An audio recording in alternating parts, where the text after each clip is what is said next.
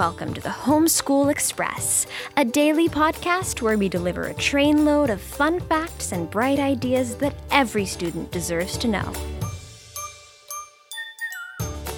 I'm Carli Freeman, and I'm here with my dad, Dr. Criswell Freeman. Today, the Homeschool Express stops at the East Glacier Park Amtrak station that's a short walk from the Glacier Park Lodge in the great state of Montana. The Glacier Park Lodge was built in 1913, and its lobby is constructed from some of the most humongous logs you've ever seen. The lobby has to be seen to be believed, but if you can't drop by, you should at least consider Googling it. Glacier Park Lodge is a popular destination for people who want to visit the national park nearby. Glacier National Park has over a million acres of pristine wilderness area in Montana's Rocky Mountains, with glacier carved peaks and valleys running to the Canadian border. Montana is bordered by Canada on the north, North and South Dakota on the east, Wyoming and Idaho to the south, and Idaho on the west. For thousands of years, Native Americans lived in the area we now know as Montana.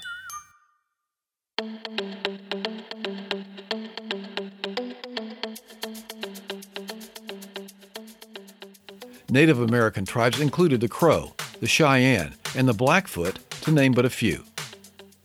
The land remained largely unexplored by outsiders until the Lewis and Clark expedition passed through the region in 1805. More than 50 years later, settlers found gold, and people quickly came to Montana in search of their fortune. As people of European descent continued to move into the region, the land was made a U.S. territory in 1864. In 1876, the Sioux, the Lakota, the Cheyenne, and the Arapaho tribes formed an alliance in an attempt to take back their land. They won a famous battle by defeating the U.S. Army at the Battle of the Little Bighorn. But the Native Americans were ultimately defeated and settlers continued moving to Montana. In 1889, Montana became the 41st state, and today many Native American tribes still live in Montana including the Blackfoot, Crow, and Cheyenne. The economy of Montana is primarily based on agriculture, including ranching and farming. Other significant economic resources include oil, gas, coal, and mining. And tourism also plays an important role in the Montana economy. And now it's time for five fun facts about Montana. Fact number one Montana is known for having two very different geographic regions. The Rocky Mountain region covers the western two fifths of the state. It's home to Glacier National Park, which contains 7,000 year old glaciers. The Great Plains region spreads across the eastern three fifths of Montana. This grassy terrain has hills, rivers, valleys, and farmland. Fact number two the name Montana comes from the Spanish word mountain or mountainous. Fact number three Montana is the fourth largest state in the U.S. in size, but the 44th largest by population.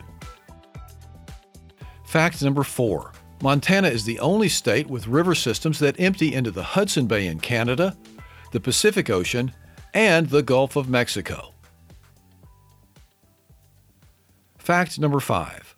In 1872, the Yellowstone National Park Protection Act was signed into law.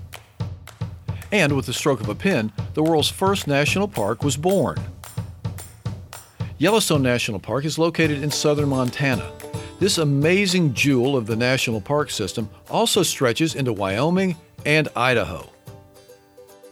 Speaking of Yellowstone National Park, the man who signed the bill that created the park was none other than President Ulysses S. Grant. And because you've probably got some homeschool work to do, I'll close today's Homeschool Express with a quick quote from him. It's a quote that applies both to homeschool and to life. He said, and I quote, The wisest person is not the one who has the fewest failures, but the one who turns failure to best account. Now, what President Grant meant was simply this It's okay to make mistakes. It's okay to fail, and it's okay to lose from time to time.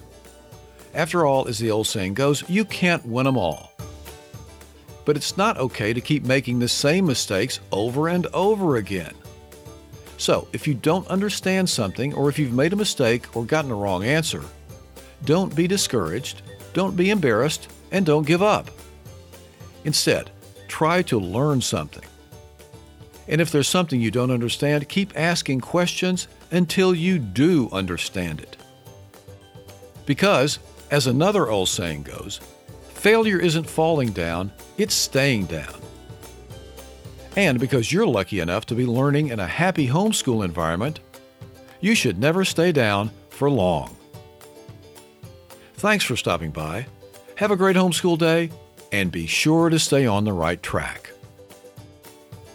And be sure to check out homeschoolexpress.org, where you'll always find bonus content for all of our daily podcasts. Plus, a link to a free ebook version of a book that my dad and I wrote called The Mystery of the Disappearing Dogs. It's the first book in a series about a girl detective, her brainy big brother, and their family who travel together, homeschooling in their own private train car, finding adventures and mysteries all along the way. So, check it out, and don't forget to have a great homeschool day. See you next time on board the Homeschool Express.